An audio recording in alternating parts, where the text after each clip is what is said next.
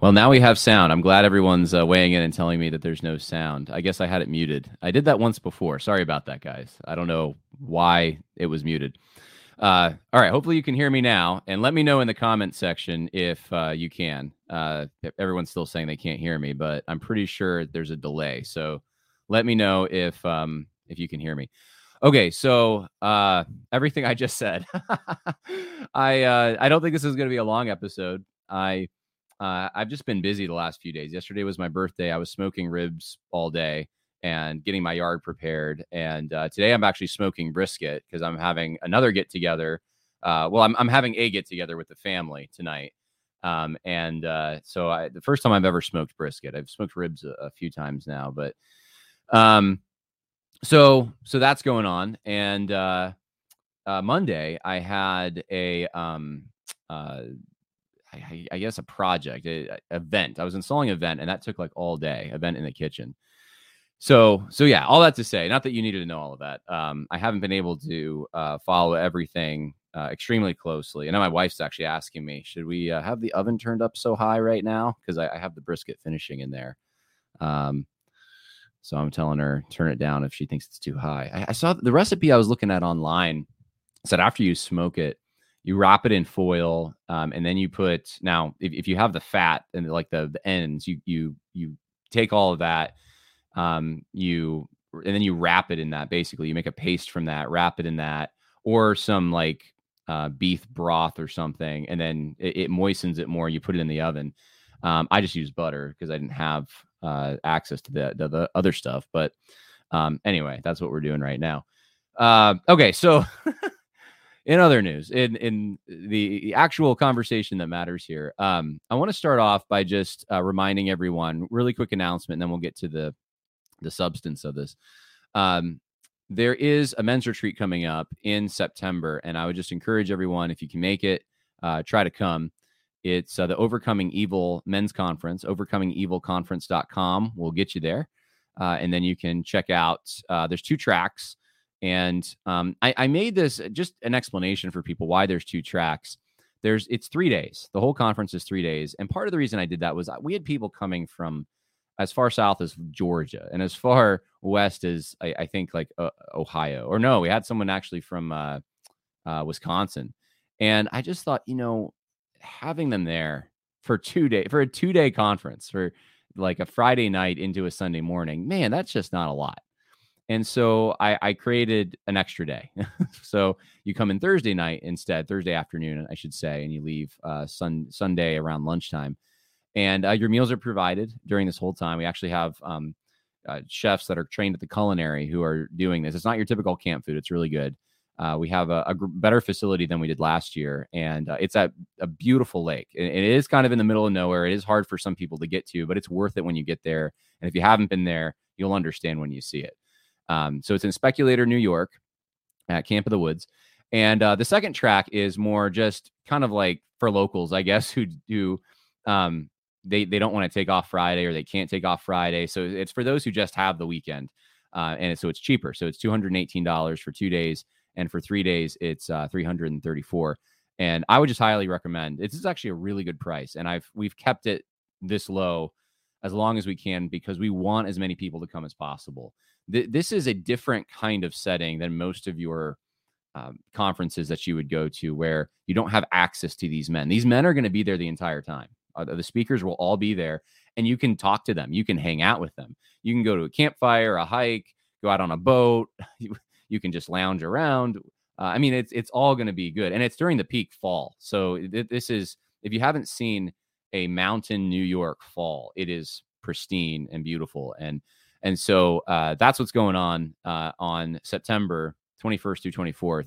And you, will have more than enough access to to any of these men if you want to ask them questions or uh, let them know. Share that share your story. I, am actually looking forward to hearing a lot of the stories from people who come. I always enjoy that.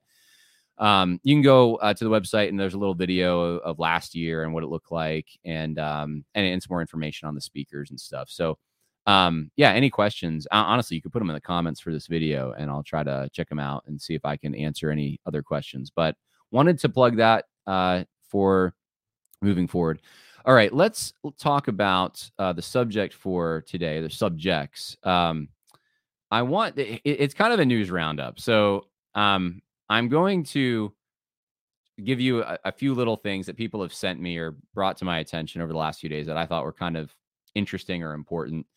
And um, it, it will all kind of jive together at the end. towards we're going to work towards a conclusion here, but um, but I want to start off with something more, I, I, guess I would say, political. So this is a um, interesting story from the Intercept. House Republicans accidentally released a trove of damning COVID documents. New documents show a scientist calling a lab leak highly unlike highly likely after drafting a paper claiming the opposite. Well, that's interesting. Uh, House Re- Republicans, the story says, uh, on the subcommittee probing the origin of the COVID 19 virus appear to have inadvertently released a trove of new documents related to their investigation that shed light on deliberations among the scientists who drafted the key paper in February and March of 2020. The paper published in Nature Medicine on March 17, 2020, was titled The Proximal Origin of SARS CoV 2 and played a key role in creating a public impression of a scientific uh, consensus that the virus had emerged naturally in a Chinese wet market. You remember this? Uh, that this was the consensus opinion. The Gospel Coalition, I remember Joe Carter, I think it was, published an article at the time. Uh, and, and, of course, the secular media outlets were doing the same thing. But he was basically saying that it, it, we shouldn't be entertaining conspiracy theories on lab leak theories and and the idea that this came out of a lab because uh, that's that's I guess that's dangerous. It was it was a threat somehow. Well, now we're finding out because because because now now it's pretty accepted that this was a lab leak. Well, the interesting thing about this is it it's not necessarily a recent like it, it's not that we found new information that confirmed it over time, even though we I'm sure we did. It was more that there was a political agenda going on. There there were people at the highest levels uh, looking at this whole issue at the time saying it's a it's a lab leak in their private correspondences with one another and yet what did they actually put out there? They put out there the story that it wasn't that it wasn't. They covered up stuff and um so anyway this story is out in the intercept. I'm not going to read the whole story for you. It is fascinating though, and just just a little window into, uh, and it's got screenshots actually um, uh, from private communications. Uh, it's a it's a little window into uh, what happens at the highest levels of our government and the deception um, that you can find there. Now, um, moving on to the, the, the subject of the video, we're going to spend most of our time, which is the Moores and their legacy. And the Moores, I, I decided to put Moores because Beth Moore and Russell Moore I would say both of their legacies are still present in the Southern Baptist Convention, even though they both left. And um, one of the things I was I was just going to sort of bridge here from from just pointing this COVID thing out to um, the Moore's legacy is, you know, the ERLC, the Ethics and Religious Liberty Commission for the Southern Baptist Convention, has been one of the major. It's been one of the major issues in the Southern Baptist Convention. There's no doubt about it. Like that. That's I think what probably motivates con- conservatives, political conservatives in the convention, uh, especially, is and, and, even some theological conservatives. There's a lot of overlap there.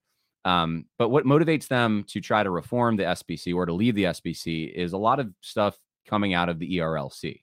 At least for years it was. Now it's more. Um, I think the abuse stuff has probably overshadowed the ERLC to some extent, but the ERLC is still it's still churning away. It's still doing its thing. And even without Russell Moore there, Brent Leatherwood, who leads it now, is pretty much carrying on the tradition that Russell, the, the legacy that Russell Moore left for him. So anyway, I, I just wanted to point out there is an article on the ERLC webpage. This is from, I guess Russell Moore might, was he still there in 2021? I think he was, or maybe he had just left. Um, there is from Jason Thacker. There's this article how Christians can combat the dangerous reality of COVID 19 disinformation. Now, it doesn't mention the lab leak theory here. It's more vague, and a lot of their articles I've noticed are tend to be very generic, vague, general. Um, you don't, you can't really sink your teeth into, to, but but it it by the end of the article somehow you're moved to reject the lab leak theory, even if it doesn't mention that.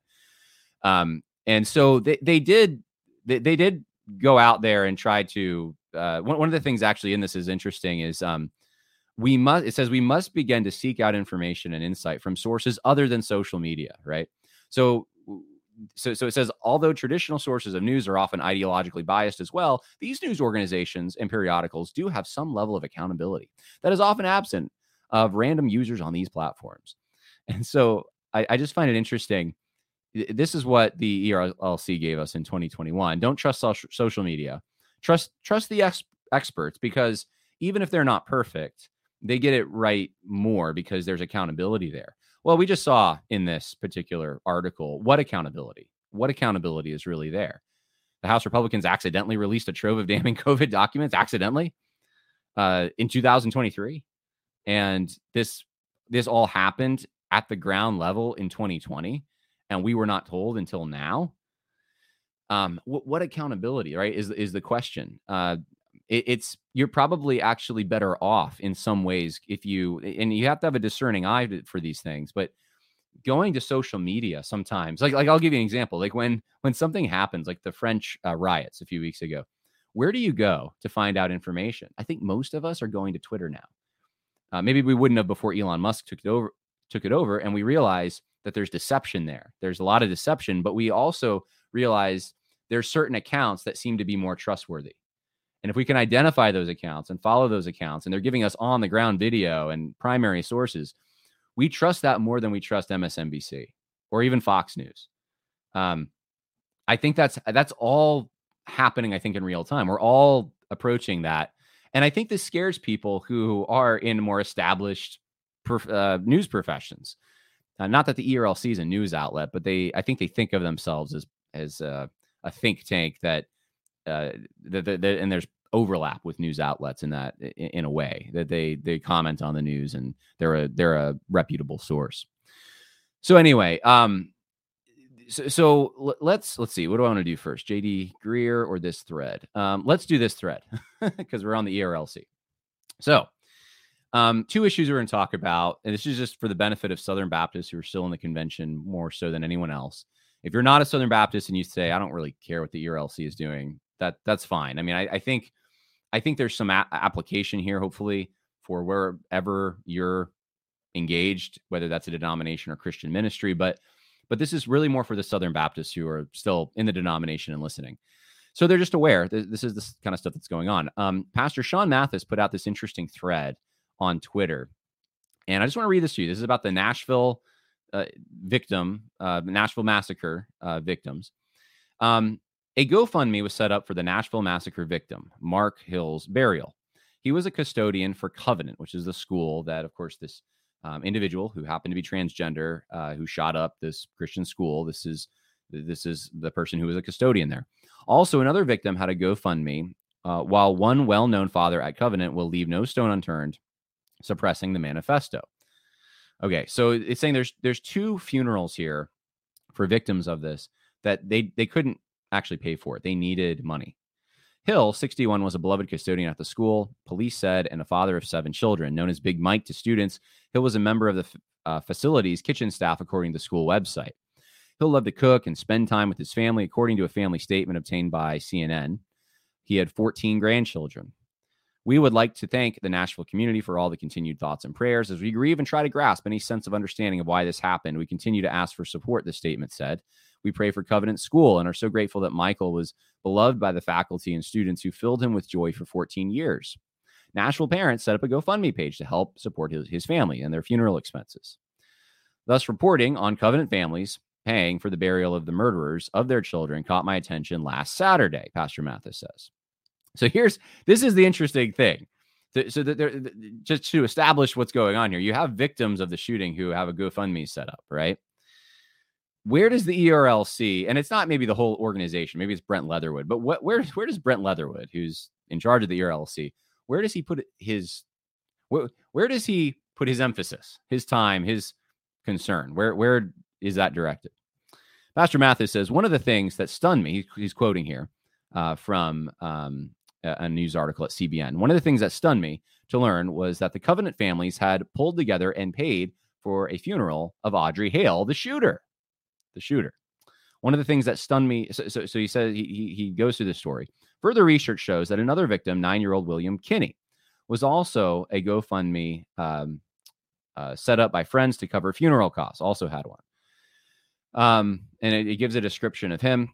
Brent Leatherwood, president of the Ethics and Religious Liberty Commission, has children at Covenant. He has kids there. While bemoaning our culture of anger and animosity, there was no comment from him on the attacker self identifying as a male. So he doesn't even, this is the person who's the head of the Ethics and Religious Liberty Commission. You'd think if anything would affect that particular, you know, religious liberty ethics, you, you'd kind of be like, hey, was this possibly, was this motivated by a hatred for Christianity because they don't accept transgenderism? Or could that even be a possibility? Maybe we should look into this. Is this, um, and that, now didn't we just recently have another issue like this in, in Pennsylvania, if I'm not mistaken? So, anyway, and so I know the Lord is revealing to me all the ways He wants this commission and our SBC churches, so he's talking about the ERLC, to be a voice for the voiceless, to speak up for the marginalized, to truly be a servant of the widow, the orphan, and the vulnerable. Be, and Leatherwood said, because each day when I see the three little survivors of the Covenant school shooting in my home, I know that I cannot be quiet and cannot stand idly by uh, while our culture tears itself apart. But you should know, Leatherwood added, the parents and families have asked our attorneys to leave no stone unturned as we pursue our objectives to keep all these writings out of the public domain. So, literally, the Ethics and Religious Liberty Commission for the Southern Baptist Convention is doing everything in their power to make sure that you don't know the the motives of uh, self-described Audrey Hale. You don't know what this was really about. Um, and, and I mean, it, just it strikes it's so weird to me. It strikes me as so weird. Um, the, the, things that they choose to be really concerned over, and like leaving there's no stone unturned. And meanwhile, you have victims of the shooting who are wa- wanting to know what did my what what did they die for? What did they die for? Um, the brother of the covenant uh, custodian, Reggie Hill, wants the manifesto released. Hill expressed confusion about why this particular shooter's writings haven't been released to help give closure to a tragic situation. I mean, it stands to reason. I mean, equal weights and measures. It's like all the other ones get released, right? Just about, and especially if it's like any racial, any like narrative they can use to promote the idea that it's white supremacy or something, that they release those.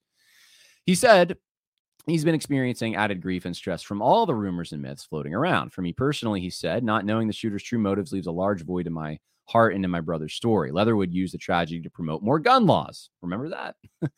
uh, red flag laws in the state of Tennessee. Again, there was no comment about the butcher's unstable state and easy access to guns.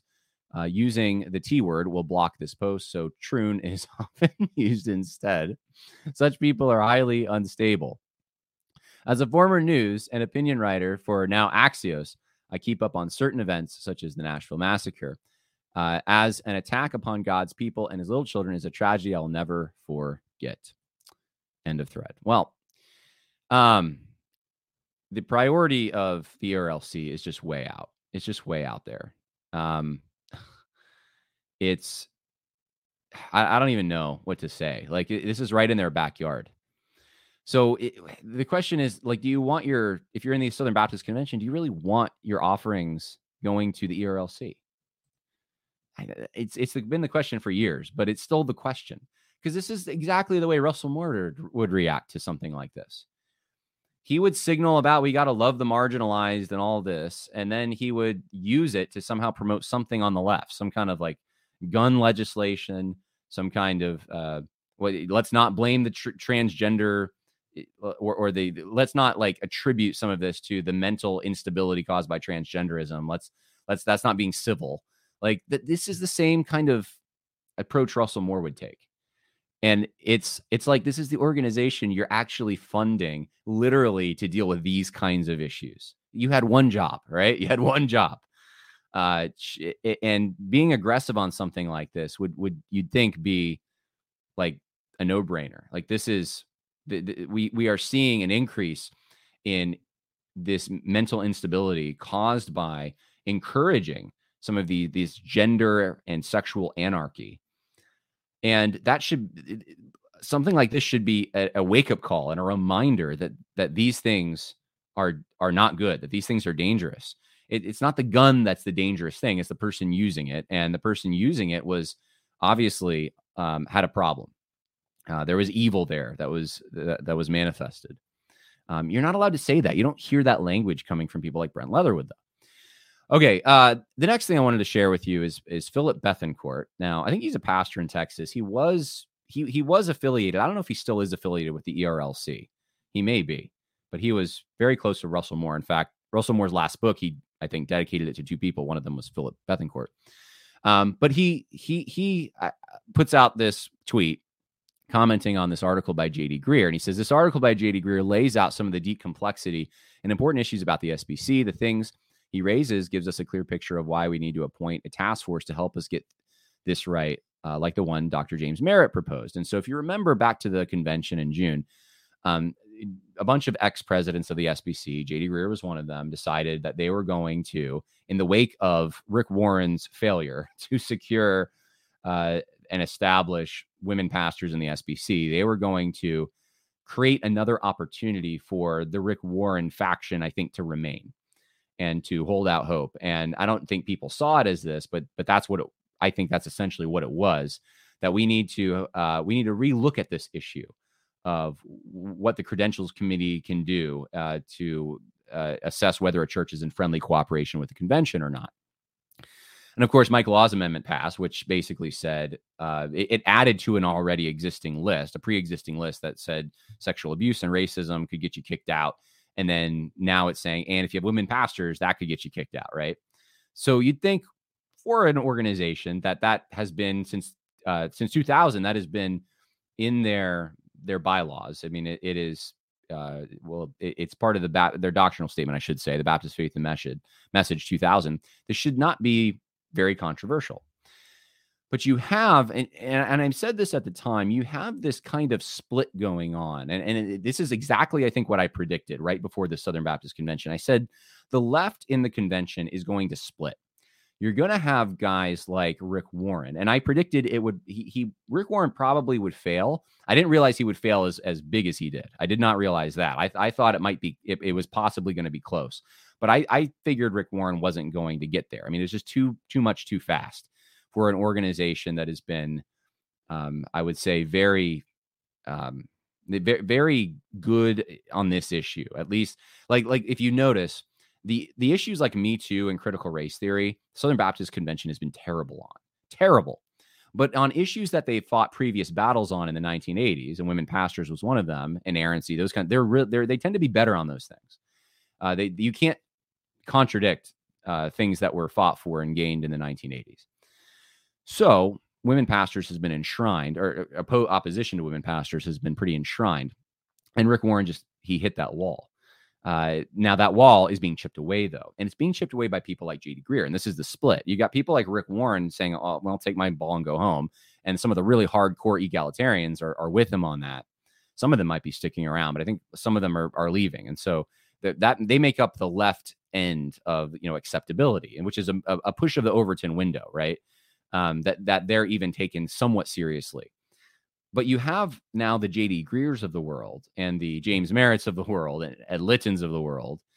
They're all pushing kind of the same thing through a different route, through an indirect route, and they are they are the acceptable like like they don't they're not super left they're more they're more moderate they're more they'll even tell you they're conservative and um and so they can they know how to talk to southern baptists in such a way that um they, they can keep a saddleback in the convention right uh if they if they approach it in the right way with the right words so um brent leatherwood really or not brent leatherwood sorry that was uh philip Bethancourt, really you know, admiring this. And uh, and I think there was a number of other Southern Baptists uh, who agreed with JD Greear. I think even James Merritt came out and was agreeing. And so so there there's this there's this clarion call here that JD Greear is putting out there. This is a signal for Southern Baptists. This is he's signaling the direction that he's going to go. And I'd say with him, you're probably talking um because I think you you have you the Al Mohler, which remember a few years ago, Al Mohler was seen as more on the left. He was he was moderate to left because because of his big uh, push for the Me Too stuff, his big um, his, uh, basically somewhat of an endorsement of critical race theory, at least aspects of it, and certainly hiring people who taught aspects of it at his seminary. Um, the homosexual orientation issue. There, there was a couple things that really put him into this position of being more on the left, veering left. And he was rejected in 2021, right? Mike Stone uh, almost, I mean, it was close. Uh, Mike Stone actually beat, though, Al Mohler. And that, that was a surprise to some people. Well, Al Mohler, I think, is getting a revitalization now. He is now becoming the conservative. He's positioning himself as the conservative champion here. And so this is the new, I think things are shifting in a way. You have a split on the left and you have a split on the right. So you have like the Rick Warren folks that like the heavy egalitarians who honestly should they don't belong in the SBC, but some of them are still in there. Then you have the JD Greears who are pushing the needle left, but they say they're conservative. And then you have the Al Mohler group, who now is make is probably the more powerful group in the supposed conservatives, even though a few years ago he he, he wasn't. He, he wouldn't have been considered a conservative by actual conservatives in the convention. Uh, and and then you have um, on the other side, I guess you have like a younger kind of like uh, like the American reformer crowd, the abolitionist crowd. There's kind of an alliance there. Uh, those guys, I'd say Founders is probably somewhat connected to this. Um, I think maybe tangentially CBN is is connected, is somewhat connected to, but there there's kind of like a, a more aggressive kind of right wing kind of position, and and so you have in the center, you'd have J.D. Greear, I'd say, and Al Mohler. Those are those are your your options if you're in the Southern Baptist Convention right now for forging ahead. And J.D. Greear is signaling what I think most of the elites, because I think most of the elites are with Greear, are going to be probably pushing. And and this would I would think this would probably include Danny Akin, um, and, and of course all the presidents who uh, were supporting the um, the amendment by James Merritt uh, in June. Um, you know, I don't know. I, I don't know to what extent, but but I think a lot of the professors at the seminaries probably would be they'd be with JD Greear. He is he, is influential, even though he's not the president of the Southern Baptist Convention anymore. And this is what he wrote. A time to come together, together the unintended effects of the law amendment, the unintended effects of the law amendment. In 2010, Nancy Pelosi urged Congress to pass all 828 pages of Obamacare regulations just minutes after it had been posted before anyone had a chance to read it. Let's just pass it, she said, and then we'll figure out what's in it. As the ensuing chaos surrounding Obamacare demonstrated, that's not usually the wisest approach. On June 14th, Southern Baptists approved a by two thirds majority the law amendment, which specifically says that churches would only be in friendly cooperation if they appoint, affirm, or employ only men as a pastor of any kind. This constitutional amendment is not in effect yet. It must be ratified a second year in a row in Indianapolis by a two thirds majority. So remember that, Southern Baptists, you're not out of the woods yet on this issue. Many Southern Baptists voted for the law amendment because they rightfully believe the office of pastor is limited to men and wanted an opportunity to affirm that, especially after hearing disheartening examples of a few prominent evangelical voices who regard complementarianism to be backward, archaic, and misogynistic. Now, the, I just need to let people know this you have to say these things, even still in the Southern Baptist Convention. You have to say you're complementarian. You have to tip your hat to that, right? So everyone's going to say they're complementarian. Uh, the, the word is now being rendered almost meaningless because of how many people are saying it and the wide range that now this uh, encapsulates. While supportive of the desire to affirm complementarianism, I so he's he's very supportive of that, very supportive. I want to suggest that this amendment is not the way to do that. Hmm. And that it will have, uh, man, I can never say this word, uh, deleterious. There we go. Effects far beyond what most Southern Baptists intend, as evidenced by this open letter by our National African American Fellowship, who are pleading with us to slow down and consider the implications of what we're doing. So so so when when you can't play the uh, the gender card, play the race card, right?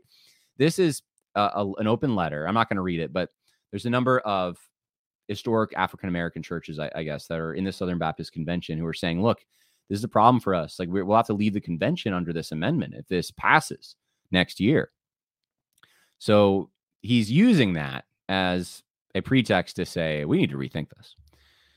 Uh, constitutional concerns, not theological ones. Here we go. Constitutional concerns, not theological ones. So he's going to reframe and categorize this whole issue. I want to be clear I don't oppose this amendment for theological reasons, but constitutional ones. Advocates of the amendment have expressed a desire to see support of complementarianism clarified and strengthened in our convention, and I support that. This is the wrong mechanism for that. I don't oppose this amendment because I have any desire to see the influence of complementarianism weakened in our convention, nor am I demurring on the strength of the biblical case for complementarianism. I share the same convictions as those who authored the amendment. I believe that there are only two offices in the church pastors and deacons. I believe that God has reserved the role uh, for men, uh, an application of the principle of male headship he wove into creation. At the Summit Church, while we celebrate many women in our leadership, we have no female pastors or elders. I believe complementarianism is essential to Baptist faith and practice, a defining feature of our convention, and I'm grateful our Baptist faith message makes that clear. I thought a few years ago that there was a whole like issue about this, like that at Summit Church they had women preaching to mixed audiences. They just didn't call them pastors or, or Sunday schools or something. Anyway, I and that would actually be consistent with the kinder, gentler complementarianism that Danny Akin wants. Uh, the, this like we we just don't give them the office of pastor, but they can still fulfill the function in some ways. I do oppose this amendment because it binds the hands of the Credentials Committee from differentiating between those churches who have committed, to use Al Mohler's words, a grievous error, in this case, rejecting complementarianism. So, by the way, he's identifying who their main opponent is. And I think they they want that. To, they want Mohler to be the main opponent, I believe. Um, that's actually good for them. If, if you can make him the the representative of the right, and of course, um, the credentials com- or the uh, executive committee for the Southern Baptist Convention actually appointed Al Mohler to be there to represent them at the convention. So so this is already happening. Um, it's just they're not pointing to people with a conservative track record here, uh, who, who oppose the Me Too stuff, who oppose the the uh, CRT stuff, who oppose the soft pedaling of homosexuality. They're picking someone who has who's good in this one area, but really didn't do well in those others uh, which is, is fascinating to me uh, that that this is the way. But but Al Mohler has some credibility. He's he's uh, a known commodity. So he's identifying Mohler. Mohler's going to be the hurdle for these guys. Um, but I think it's better for them to do it because this is Mohler actually has a lot in common with them on these other issues, and um, and and I think he's he's been proven before that he's defeatable. So, um, those I believe simply have a nomenclature problem. Since the conservative resurgence, we have sought to be united on primary things salvation by faith, bodily resurrection, inerrancy, and secondary things complementarianism, believers' baptism, regenerate church membership. This amendment, however, makes conformity on a tertiary thing, right nomenclature of an office, a standard for fellowship. Now, here I got to ask a question. What about racism and the abuse issue? Um, are those are those primary or secondary issues? Like, where do those fit in? Especially the racism thing. I mean, if you uh, let's say you agree with all the, uh, the, the doctrines, the fundamental doctrines, but yet you think that um, certain races are inferior in their mental capacity or something, right? You know, let's say there's someone who believes that out there. I, I don't think there's many people like that, but uh, I'm, I'm, I'm sure there are. I'm just saying, like, I don't think they're the majority at all of Southern Baptists or even a plurality but the few who might be out there in the Southern Baptist Convention, what would you how would you frame that issue? Right? Because because that's that's an issue that already no one said anything about that. JD Greear supported it. That's an issue that uh, you can expel someone from the Southern Baptist Convention for. Um, I mean, and it doesn't even seem to have to to be that like there doesn't have to be a lot of proof. Even it doesn't have to be like that like it, it, can be something a minor infraction that leads someone to believe this way. I'm only saying that because I think there was a church. What was it, New Jersey? I believe. Um, I think it was not this previous convention, but the one before that got kicked out. And you tried to go look for the evidence, and you could you couldn't find anything. And and there was all this question about it. I don't know if we ever figured out why they were kicked out for racial insensitivity, but but that's been elevated to the point of I guess that's on par with inerrancy. I guess I mean that's ridiculous. Uh, on a theological on, on a theological uh, frame. I'm not saying I agree with that at all, but I'm saying that's ridiculous to elevate that to the point of hey, that's like denying the virgin birth or something.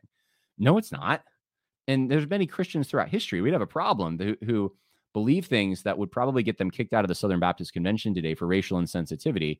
And yet they're brothers and sisters in Christ. They had the core doctrines down, right? They were just products of their times and um, they didn't have the same experiences and they didn't um, and and in some ways they just weren't egalitarian right so anyway Greear doesn't have a problem with that but he does somehow on the issue of women pastors which is more clear in like it, it's it's it's obvious in scripture we Baptists have a history of ecclesiastical office confusion that we should be honest about. Many of us grew up in Baptist churches where the board of deacons functioned as the elders. Interestingly, in most of these churches, the deacons could not be women. Baptist instincts formed by scripture were the that only men can serve as governing elders. So when deacons serve like elders, it may so, so he's getting wrapped up in all this minutia um, and saying basically like he's placing the blame on Southern Baptists. We kind of messed up in the past. We've confused issues, and we just we need to make sure that this is the damage we've done, and now we're going to punish people because they're the victims of the damage we've done. That's what he's doing. I mean, they did. They he runs this play. Uh, the, the people like him run this play all the time uh, on on everything. Like it's just like it, they they know how to take responsibility for even even things like you know the normalization of homosexuality and stuff. It's like, well, if I remember Tim Keller did this podcast once, he's like, well, religious right basically they they bashed homosexuals and they did it all wrong, and we're reaping the consequences of that. And it's like, guys, you, will never be able to call evil evil because you, you're you're wanting to accept blame for the evil that's out there. You want to somehow say it's not really them, it's you. Um, these candidates are often, let's see, I don't, I don't want to get into this anymore. Um, the history of our Article 3 amendments. Perhaps it will be helpful to consider why Southern Baptists have previously chosen to add specific items for exclusion into Article 3. I mentioned two of them. Um, 2019 and subsequent meetings in 2021, we strengthened our stance on two issues over racism and inconsistency with our posture toward abuse. If the Credentials Committee determines a church has violated one of these things, the committee then recommends that the church be regarded as not in friendly cooperation. Racism and abuse each have their own standalone enumeration. And in the so they're very like it's funny how those things are singled out. In the list of what constitutes friendly cooperation, they actually go further than the Baptist faith message uh, in ways that I, uh, among others, find completely appropriate. We wanted to make clear our stance on these issues since they are briefly mentioned. Uh, let's see. Um, so let's see. So so they want to strengthen their positions on on these issues. The law amendment places churches with a woman on staff. They call pastor in that same category. Oh my goodness. Oh my goodness. So so he just assumes that that these things are level 10 threats that need to be outlined, that need to be strengthened and shored up. And we seem to do that. But look, the, the whole the women pastor thing, not really. That's not a level 10 threat. Don't you think this is an opportunity? Let's say you have a church that calls staff members pastors, but not really, right? They're not really pastors, but they call them pastors. That's a great opportunity to correct them, right? If we, and if we've messed up so bad over the course of decades and confused positions in the church by calling deacons elders or elders deacons, then uh, maybe we have an opportunity to correct that by confronting it, by confronting it, not doing this like like we just can't touch that issue now because uh, we have been so wrong in the past. Like they don't seem to have a problem saying like, well, you know, we were we were wrong in the past on racism or we were wrong in the past on abuse. Uh, I guess we can't uh, touch those issues. No, they're like level 10 threat, red alert, go after those issues. So we're binding our credentials committee, he says. We're binding them. We're we're forcing them in a, this uncomfortable position. Um, and I don't want to read the rest of this article because I think we've already gotten the gist. Uh, the Saddleback case proves we have what we need. Uh, the reality is that we already have all that we need to settle secondary disagreements by removing churches that embrace egalitarianism. So he's saying, look, we already removed Saddleback and Fern Creek. Why do we need more? Why do we need more? Like we, we already have these these standards, right? Uh, it's an, an, an interesting. I think I pointed this out in March. I wasn't the only one to point this out. Uh, I think it was, was it March, February or March when um, we first heard about this Mike Law amendment and how the credentials committee or the executive committee at that time treated him and kind of snubbed him and how they snubbed his amendment and then they made this weird move of like we're going to kick Saddleback out of the convention. And I remember thinking like there's something political going on here. Like that doesn't make any sense. If they're really committed to complementarianism as they say, they won't have a problem with the law amendment. They'll say, "Yeah, we need this language to be shored up. This is great." If there's that many churches in the convention that have women pastors or pastor pe- people on staff they're calling pastor who are women, then that's not in accordance with our doctrine. We should do something about it, right? But they they decided to do this symbolic gesture of like, okay, we'll do this high profile, like go after Saddleback, the obvious low hanging fruit, and but then we'll kind of like make sure that we don't go too aggressive. Um, and so he, J.D. Greear is calling it an Acts 15 moment. The church was at a crisis point in Acts 15, finding gospel unity. Uh, and they appointed a group to come up with a solution that seemed good to them. They recognized that the unity of the church was a serious matter and they wanted to take time to get it right. Uh, he says he stood with several people, former SBC presidents, uh, to call for our own Acts 15 moment. So, man, it's just putting that veneer of godliness upon this pious act of boldly stepping up to the microphones in their privileged position as presidents James Merritt, Bryant Wright, Steve Gaines, Fred Luter, Ed Litton, J.D. Greear, and speaking truth to power by saying, we need to come together in an Acts 15 moment. We want to be doctrinally faithful, but we don't want to change the basis of our cooperation that has been our genius for over a century. I came from, and he starts giving his personal story. Let's skip that. If we continue down this road, we might become a convention that spreads, uh, spends its time focused on who is in and who is out instead of on the best ways to reach our communities and glorify Jesus. This is hysterical. This is absolutely hysterical. You could apply this to the other issues. He could, racism. Let's let's take it right the, the racism issue that's honestly, I think, pretty vaguely defined in their Article 3. You could say that's why I said you could like remove a church for the slightest infraction. JD Greear is passionate about that, right? How come you couldn't apply this logic to that and say, well, if we continue down this road, we're going to be making distinctions about who is in and who is out instead of the best ways to reach our communities and glorify Jesus? You have to have standards if you're going to glorify. If you don't have standards, then you you, you, people don't even know what Southern Baptist means anymore. It actually hampers your ability to glorify Jesus. Uh, it, it creates more confusion, the kind of confusion he says he wants to get away from. If you want a harbinger of that, just take a look at the Southern Baptist social media feeds right now. Right, right. Is this what we want our convention to be about? I'm tired of my like you're part of it, JD Greear. You're part of it. I'm tired of micromanaging churches. I want to be about the Great Commission. There are too many people on their way to hell for us to. Okay, so basically the people who are concerned about women pastors are apparently this is the same thing that that James Merritt did about critical race theory a few years ago at the convention. If the people who are concerned about that would follow the Great Commission, the world would be saved. But they're just too busy fighting online about critical race theory. Um, he's saying the same thing. If if you're too too concerned about fighting for, against women pastors and keeping doctrinal integrity, then uh, you know you're you're somehow against or taking resources away from those who could be getting saved right now. And it's like, man, you know, both of them are important. Both of them are important. Doctrinal integrity is important. Um, once you have once you ordain women as pastors in a lot of these denominations, okay, and and again, I do actually think this is an important issue, but I do think that I mean, there's brothers I have in Christ who are in, especially like Pentecostal denominations where they they do have this, and it's not like the SBC where they have it on their bylaws. But I do think that you can see a general trend with when you adopt this egalitarianism, it leads to other things. The homosexual stuff is generally right around the corner, and and I'm not saying in every situation, but most of the time, like it leads because you use the same logic. It's like, well, we have these passages, but uh, what's the overarching theme of Scripture? I guess it's love. So we don't have to obey these passages because we're obeying the command to love or something like that. Okay, um, he's saying many of our sisters are deeply discouraged. So also you're making women cry, right? This is the other thing. You're making you're making the women upset by doing this because they're faithful and and you're confusing them and um and then let's see, let's skip through the end here. He says so so he says uh as our he references our African American brothers and sisters again. So it's like so, so, so there's all these classes that you don't care about if you care too much about women pastors uh, being in the convention and wanting to see them not in the convention. You are against uh, the the sisters we have in the convention who are uh, deeply troubled by this. You are against African American churches historically who are going to leave the convention over this, and you are against sinners who need the gospel. So there you go. That's how terrible you are, according to JD Greear. Now, JD Greear, I, the reason I'm bringing this up is because I think that JD Greear is signaling what they're all is, is signaling what they're all saying, what they're all thinking, uh, as far as the people on that more leftward side. So anyway, I'm trying to think if there's anything else. There's there's kind of some controversies brewing on Twitter, but I don't think I want to weigh in on them right now. To be honest with you, I will say this. I'll say one thing because I have a tweet that's kind of going, I think, mini viral right now, if I'm not mistaken.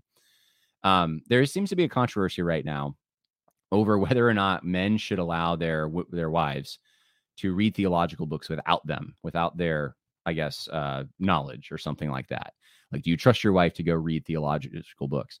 And I don't want to get into the whole weigh in on everything concerning this because there, there's we'd have to look at a number of different situations i think and and every situation is going to be a little different but i would say this men actually have a responsibility to lead and one of those things that one of the things involved in leading is protecting the weaker vessel i don't think that means just weaker physically I think that, um, and I don't think it means women are stupid at all. In fact, I think women are very smart. In fact, they, my wife understands things sometimes I don't understand. She's insights I don't sometimes have.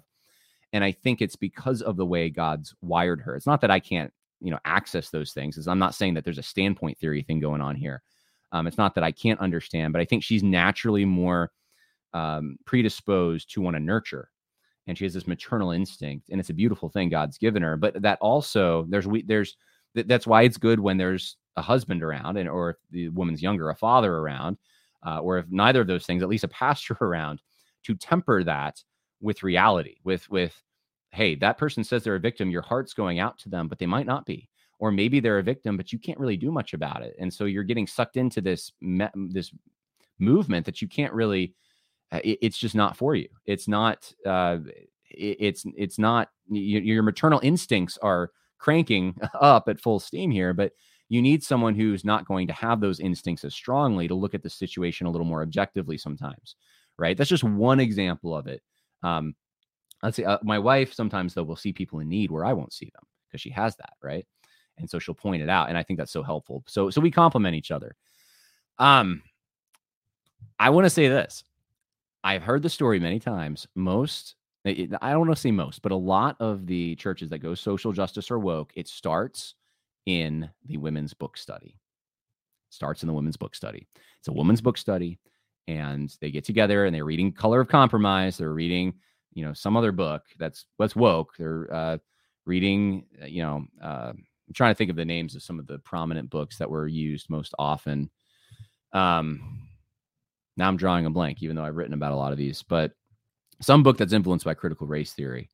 And that's where it starts. It starts with the women. They have this like maternal instinct that kicks in. It's like, we got to help these victims. And they're not thinking through it necessarily in a way that um, men are more wired to think through it, perhaps.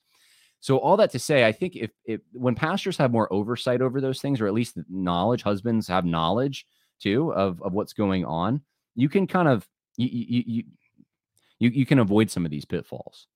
And and so that's all I want to say about it. I know it's raging on Twitter right now, this whole argument, but I, I just think that there is there is wisdom in husbands at least knowing kind of what wives are are I think that's part of like being their spiritual uh, a spiritual leader, knowing what they're digesting and and recommending things. I don't I, with my I'll just tell you I'll be transparent. I'll tell you what I do with my wife.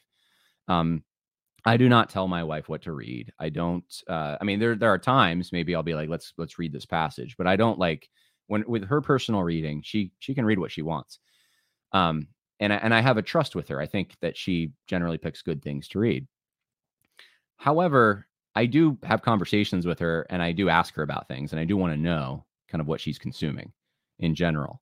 And I haven't had any problems with my wife in this th- this way. I haven't found she's reading something that's damaging or something to her or to the family or anything. Um, but but I, I do want to make sure that I do know what's going on, j- just to have a relationship, but also because my job is to protect her. And um, and there have been times I'll say this: it hasn't been books, but on social media, there's been times when she's been influenced by things, and I've had to go have a discussion with her about it. And I've told her, do not follow that person on social media anymore, please. I'm nice about it, but don't follow that person. They're giving you bad information and it's it's not helpful for you. Or, you know, don't please don't don't go on Facebook as much as you're going on Facebook or something like that because these videos or these articles or these posts, they're not helping you. I think that that is a husband's job, all right? And I think a wife, by the way, my wife has come to me and expressed concern sometimes with things that I might be uh, looking at for, you know, that might not be helping me. Usually things in the news that are discouraging too much. It's like, Jon, you got you gotta you gotta go outside, get a breath of fresh air, right? That because we're guys, we're like uh, you know in battle mode. So all right, I just wanted to weigh on that real quick. Um, go to the comment section. Oh man, this is really nice, Violet. Thank you so much. Uh, happy birthday, Jon. She says, and she she gave ten dollars in a super chat. That's very nice. Thank you so much. Very kind of you. Um, let's see. Lots of good comments here. I got to actually run. I got family coming in right now and I got to take the brisket out of the oven. But uh, Scott says a pastor should know what each Sunday school or Bible study is reading or studying. Yeah, the shepherds, that's how you kind of, you like, what, what, what are you feeding the sheep, right? like it's kind of like the shepherd analogy there makes a lot of sense. Um, Nicholas says uh, it depends on the woman. I know some women who can be trusted to decide what theological books to read. I know someone who need protection in that regard. And I again, I think there's levels of this. That's why every situation is different, right? I think in general, though, the, the real question here is where is what where what is the husband's role? Is the husband supposed to protect?